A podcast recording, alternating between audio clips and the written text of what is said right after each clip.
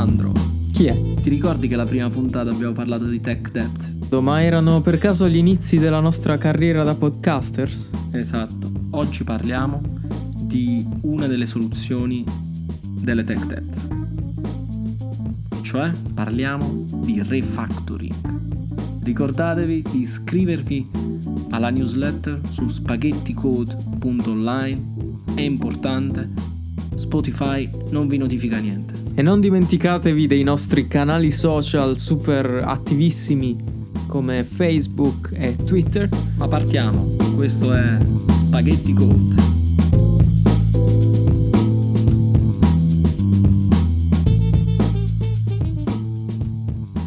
Allora Marco, oggi parliamo di refactoring e quindi che cosa significa veramente refactoring e quando è il caso di pensare a refactoring? Voglio partire subito con una con un'opinione molto divisiva. Il refactoring deve essere perpetuo. Quindi continuous refactoring. Ovviamente parliamo di cose e lavori che non richiedono degli effort enormi, no? Quindi piccoli refactoring.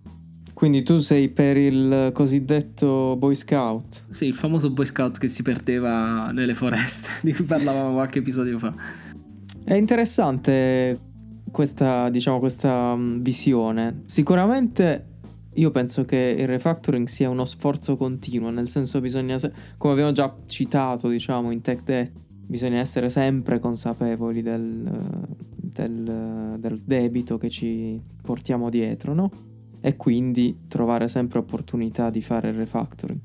Però, come hai detto tu, bisogna effettivamente capire lo sforzo che ci vuole per eff- effettivamente iniziare un refactoring. E ancora più importante di quello, secondo me, è capire c'è veramente bisogno di questo refactoring. Certo, certo. No, ma infatti una cosa fondamentale è se stiamo parlando di, un, di una tech debt appunto oppure di, del codice che non viene mai toccato e non diciamo crea dei bug continui, oggettivamente diventa poi un esercito stilistico, no? Più che una cosa di valore. Esatto, e fai bene, fai bene a, a sottolineare questo punto. Noi entrambi abbiamo avuto esperienze in cui colleghi ritenevano opportuno fare il refactoring pur non essendoci effettivamente le condizioni chiaramente che ti indicano effettivamente che c'è bisogno di un refactoring, come ad esempio ci rendiamo conto che fare cambiamenti divent- a un'area del codice che viene toccata spesso diventa sempre più complicato, oppure che ne so, ci sono grossi sforzi da dover fare ogni volta per ehm, rilasciare in produzione un'area del, del codice. A volte il nostro istinto da sviluppatore eroe ci porta a voler fare il refactoring eh, prematuramente anche di cose che noi pensiamo che in futuro ci sia bisogno eh, di, di ristrutturare, ecco, specialmente in quei casi in cui magari, che ne so, stiamo implementando qualcosa ci aspettiamo che questo qualcosa abbia due o tre casi d'uso e quindi bi- pensiamo che sia il caso di implementarlo in una maniera che sia già, sai, dinamica o comunque che già supporti più di un caso d'uso. Io onestamente in queste situazioni cerco sempre di aspettare il più possibile perché istintivamente mi viene quasi automatico già implementare e strutturare ad esempio la classe aspettandomi questi due o tre casi d'uso. Però effettivamente la specifica di prodotto che ho ancora non parla di questi altri casi d'uso ed è abbastanza specifica. In generale io addirittura cerco di sforzarmi di aspettare i tre casi d'uso prima di fare un refactoring, perché già il secondo caso d'uso secondo me non è abbastanza per capire effettivamente come si evolverà l'uso di, quest- di questo pezzo di software che hai, che hai sviluppato. Sì, sì, uh, guarda, io sono per uh, il cosiddetto KISS, no? Keep it simple. Tienilo facile, tienilo, tienilo semplice, fino a quando poi, come dici tu, se lo, lo devi utilizzare tre volte, puoi iniziare a fare il refactoring. Esatto. Io penso, diciamo, con, es- con, l'esperienza, ecco, sono giunto alla conclusione. Ovviamente stiamo parlando di, uh, diciamo, di ambienti, ambiti molto molto ristretti, la, una specifica implementazione di una classe o qualcosa di molto circoscritto, però dall'esperienza mi sembra che sia più appropriato aspettare quei tre casi d'uso per effettivamente rendersi conto se la mia intuizione iniziale era giusta certo. oppure no. Questo comunque sia chiaro che si parla di piccoli refactoring in questo caso. Quando c'è un grande refactoring, quindi che devi fare proprio tutta una componente, diciamo, dell'applicazione o comunque una gran parte di una componente dell'applicazione, è ovvio che lì ci vogliono delle iniziative ad hoc. Non lo puoi fare con, con la bodycat rule. Esatto, e mi, mi, mi, aggancio a questo che tu hai appena detto dicendo eh, o chiedendoti piuttosto. In quelle situazioni in cui, diciamo, c'è eh, la necessità, o comunque l'organizzazione ingegneristica si rende conto che c'è bisogno di fare un refactoring corposo e che magari per varie ragioni, eh, diciamo, si è reso necessario eh, quasi relativamente recentemente, ecco come si fa? Com'è la relazione tra organizzazione ingegneristica che deve giustificare il refactoring e che deve quindi allocare risorse a questo refactoring con il resto dell'organizzazione o con prodotto? E come, come funziona in questi casi secondo te? Bisogna eh, cercare, trovare il modo di continuare a eh, implementare funzionalità oppure ci si deve concentrare al 100% sul refactoring, tutti allocati su questo sforzo? Co- co- cosa ne pensi? Allora ti dico subito, secondo me dipende da qual è lo scopo del refactoring. Mettiamo un esempio, noi vogliamo fare una nuova feature e questa feature per farla è necessario che facciamo del refactoring prima ok? Perché il codice che, su cui andremo a operare ha bisogno di una strutturazione diversa, migliore, eccetera, eccetera. Dal mio punto di vista, in quel caso, il refactoring non deve essere visto come i famosi, diciamo, tech task, quindi come un lavoro tecnico, ma fa parte della feature, diventa parte certo. integrante della feature, perché è un lavoro, un lavoro che è propedetico alla feature. Il secondo caso è quando, per esempio, abbiamo una parte di un componente oppure il componente stesso che ci crea problemi, eh, per problemi, posso dire problemi di, di scalabilità o problemi di, di, mantenibilità, ci sono tanti bug all'interno di, questo, di questa parte dell'applicazione perché è stata scritta diciamo male. E quindi tu hai bisogno di fare un lavoro ad hoc che però non è legato alla feature. In quei casi in realtà tu quello che stai guadagnando e poi in velocity, la, la famosa velocity, quindi tu la, i prossimi sviluppi che andrai a fare sarai più veloce a farli su quella componente. Ovviamente come abbiamo detto deve essere sempre una componente che viene eh, modificata frequentemente, se non viene mai modificata non c'è motivo per fare refactor. E sono, sono d'accordo e mi fai venire in mente che però, diciamo, questo è il caso in cui tu giustifichi una come si dice, una, um, un'allocazione di risorse quasi totalmente dedicata al refactoring nel, con l'idea che questa cosa ti porterà prossimi, nei prossimi cicli di sviluppo ad una velocità maggiore nel poi ricominciare a consegnare funzionalità nelle mani del cliente, giusto? Sì. E in questa situazione io penso però che sia molto importante avere già la fiducia del resto dell'organizzazione. Perché mi è capitato di trovarmi in situazioni in cui l'organizzazione ingegneristica aveva già perso credibilità eh, agli occhi del resto dell'organizzazione e giustifi- per vari motivi, mm, così, varie situazioni, varie incapacità, diciamo, di eh, essere come si dice, affidabili nel eh, consegnare le funzionalità, eccetera, eccetera. Però questa situazione di eh, mancanza di fiducia rendeva incredibilmente complesso giustificare il dover dedicarsi esclusivamente a un refactoring per un certo periodo di tempo. E sono quelle situazioni, secondo me, orrende da cui è veramente, veramente difficile uscirne se non con cambi radicali della situazione come può essere effettivamente cambio di persone alla guida, eh, cioè stiamo parlando effettivamente di situa- situazioni tragiche quasi, in cui l'unico modo per uscirne è veramente cambio di, di leadership, perché riacquisire quella credibilità in queste situazioni è difficilissimo, tu devi andare per promesse, devi andare per, per fiducia, cioè nel senso devi, devi quasi implorare che ti credano perché ormai hai perso tutte le occasioni per, per, effettivamente giustificare uno sforzo di questo tipo. E se non lo fai però, tu in quanto ingegnere del software sai già che diventerà ancora peggiore la situazione se continui a rimandare il refactoring. Ho vissuto una situazione simile anche io in passato e quindi ti capisco quello che dici. Dal mio punto di vista però, quest, ovviamente questo è, è un caso limite, no? Certo frequente, perché sono frequenti, ma è un caso limite. Dal mio punto di vista in realtà il problema è che il, l'organizzazione ingegneristica non deve giustificare l'allocazione di tempo per fare delle factory, perché l'organizzazione ingegneristica dovrebbe avere del tempo già allocato per fare del lavoro, tra virgolette, interno.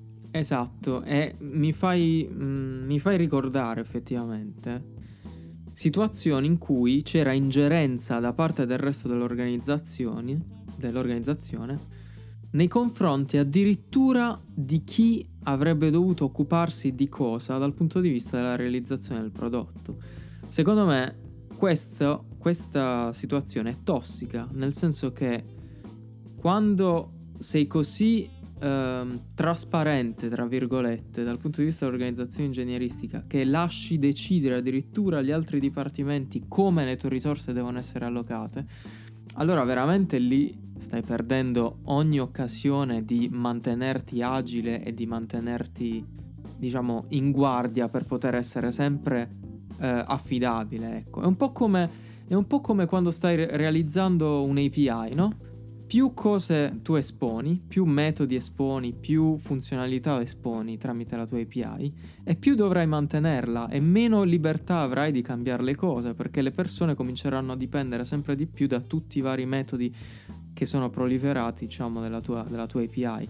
Allo stesso modo io ritengo che l'organizzazione ingegneristica deve essere vista in, in, diciamo non sempre, è, è, um, non è non è un, una verità assoluta. Però quando si tratta di, organi- di, allocare le risorse, secondo me l'organizzazione ingegneristica deve essere protetta dalla leadership ingegneristica in modo tale che venga vista come una black box di cui fidarsi e eh, diciamo ehm, come si dice accettare la disponibilità di risorse che viene dichiarata da questa black box di organizzazione ingegneristica perché siamo fiduciosi e siamo sicuri che l'organizzazione ingegneristica saprà allocare e gestire le proprie risorse adeguatamente in modo tale sia da continuamente dedicarsi al refactoring se necessario, sia sviluppare le funzionalità e rilasciarle il, il punto secondo me è sempre lo stesso, cioè settare delle giuste aspettative verso l'esterno e verso l'interno, ovviamente. Quindi, come ti dicevo, non, non c'è nulla da, da, da, dover convincere altri settori della, della società. Se eh, l'organizzazione ingegneristica decide di, di, di allocare, non so, il 20% del, del proprio tempo al lavoro di tipo tech task, per farci per capire, questo è deciso dal, dal management del dipartimento degli ingegneri e questo è, cioè semplice, questo è, non, certo. non, non, non, c'è, non c'è dibattito, nel senso ci può essere un dibattito in occasioni eh, straordinarie, faccio un esempio, durante il Covid quello che abbiamo fatto nella società dove, dove sto attualmente lavorando è allocare più tempo alle features perché c'era un bisogno specifico di, di alcuni accorgimenti che dobbiamo fare all'applicazione per poter funzionare totalmente in modo remoto. Quindi in quel caso aveva senso. Ok, aveva senso cambiare le allocazioni. Ma ci sono delle regole precise, ci sono degli, delle aspettative precise che vengono settate a livello globale in cui gli ingegneri allocano il, il loro tempo, il loro lavoro con queste percentuali, che poi non sono chiaramente scritte nella pietra, come si dice, no? Certo. Possono, possono variare di decimi, cioè, però il punto è che bene o male è quella la proporzione. Quindi la soluzione a quelli tipo di problemi è la struttura, inserire struttura. Se non c'è struttura è là che si vanno a insinuare tutte queste disfunzioni di cui parlavi. Eh, ma infatti ehm, è molto importante l'aspetto secondo cui diciamo non è che l'organizza- l'organizzazione ingegneristica arbitrariamente decide di allocare un tot su, su, esclusivamente occuparsi del tech tech. È ovvio che in tutte queste considerazioni che stiamo facendo rimane sempre chiaro, eh, almeno dal mio punto di vista, il fatto che il presupposto perché tutto ciò funzioni è che tutti i dipartimenti siano allineati su cosa è il, bene per la società e qual è la strategia. Certo. Solo così effettivamente un dipartimento si può fidare dell'altro in merito alle allocazioni di risorse, ehm, eccetera, eccetera, diciamo. È, è l'unico modo per cui possiamo mantenere la fiducia l'un l'altro. Certo, ma sono fatti la, sulla base di criteri oggettivi, non è che ti svegli la mattina e decidi va bene, allora facciamo il, il 30% di bug, il, eh, so, il 50% di feature e il resto di tech task. Cioè, sono fatti, sono allocati in maniera oggettiva, osservando ovviamente quali sono i bisogni della società e del dipartimento.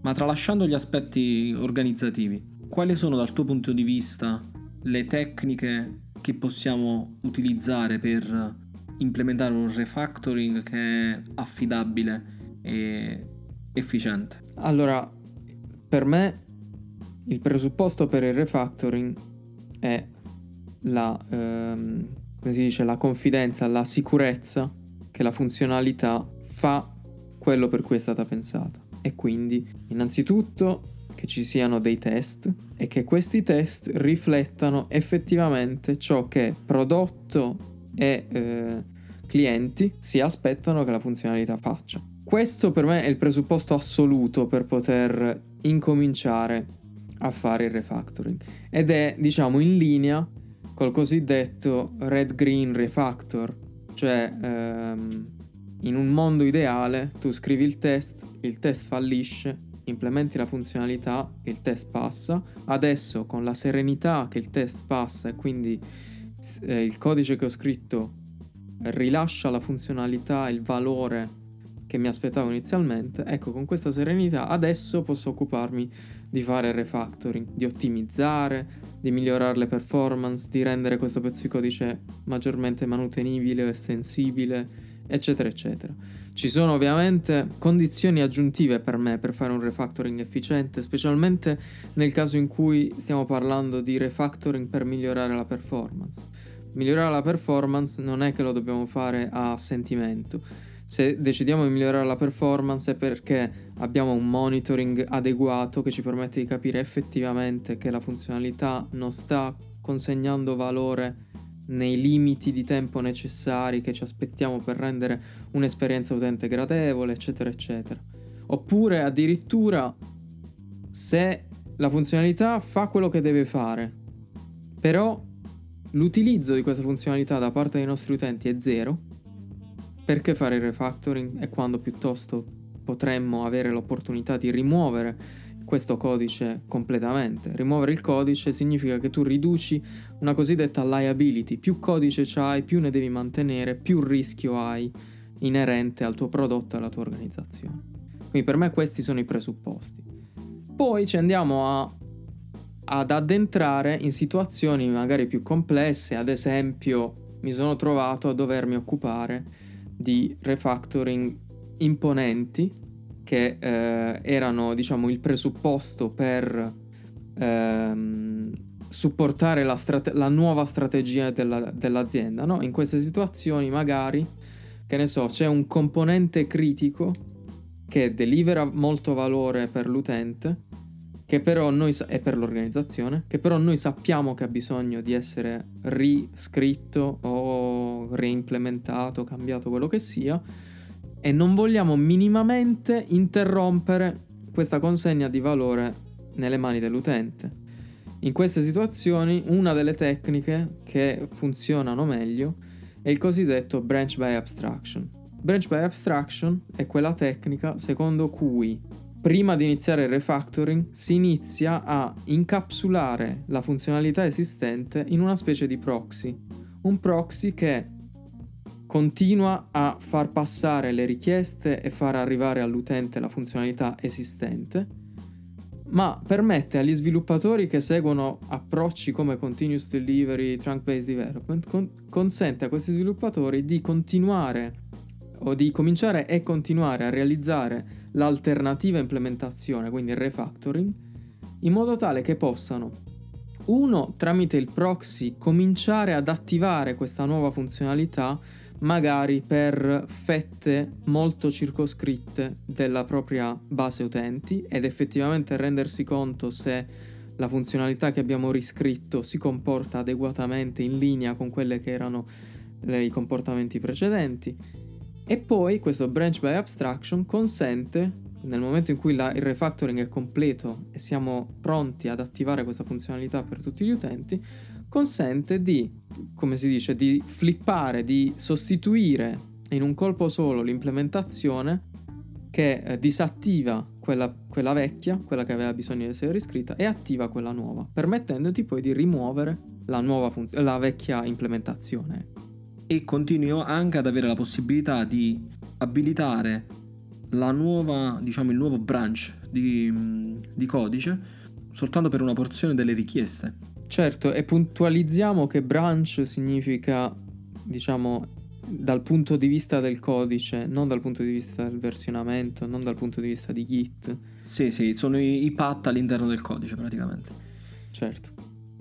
Quindi praticamente puoi avere un, so, un 80% di richieste che vanno, continuano ad andare per la loro strada per il, vecchio, per il vecchio codice, un 20% che va per il nuovo codice in modo tale che tu monitori un, un sottoinsieme delle richieste totali e ti puoi fare un'idea di come si comporta il nuovo codice. Nel caso in cui hai problemi magari per testarlo perché ci sono applicazioni specifiche che tante volte sono difficili da da, da testare, da fare dei, degli integration test.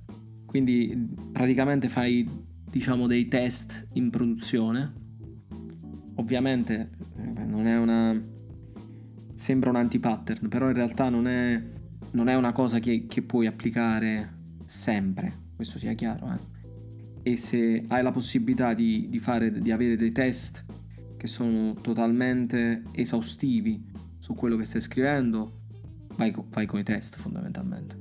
Vai sempre con i test. Certo, il testing in produzione è, veramente, è uno dei casi limite, nel senso, testing in produzione sono veramente rari i casi in cui è opportuno fare il test in produzione. Stiamo parlando di traffici, traffico di richieste elevatissimo, esatto. ma soprattutto stiamo parlando di una complessità di prodotto elevatissima, un una strutturazione del, del, codice elevatissima che non ti consente di rimanere agile se vuoi testare tutto nella pipeline di, di build, diciamo. Ti, eh, ci vorrebbero quasi ci vorrebbero giornate intere di test automatizzato per poter avere, avere la confidenza, la serenità di rilasciare in produzione. Situazioni come Google, il testing avviene in produzione per lo più. Ci sono ehm, pipeline e, e sistemi automatizzati ormai collaudati che consentono agli sviluppatori di, ehm, una volta passata una suite di test minima, diciamo, consentono di rilasciare tramite branch by abstraction o tramite, che ne so, canary deployments eh, o varie altre tecniche, consentono di rilasciare la nuova funzionalità e fare dei test in produzione perché è l'unico modo effettivamente per rendersi conto se funziona oppure no. Allora, ricapitolando, è importante avere del tempo sempre allocato per questo tipo di lavori. Quando si, si decidono le priorità, quale refactoring fare, è, è fondamentale tenere sempre in mente il bene dell'utente e, e ovviamente dell'organizzazione, quindi il valore che viene deliberato all'utente e all'organizzazione e infine il refactoring non si ferma mai, è continuo. E con questa vi lasciamo a riflettere sul refactoring e magari scriveteci e diteci la vostra su uh, refactoring, sulle vostre esperienze positive o negative con questo aspetto della vita quotidiana della produzione del software. Ciao a tutti. Alla prossima.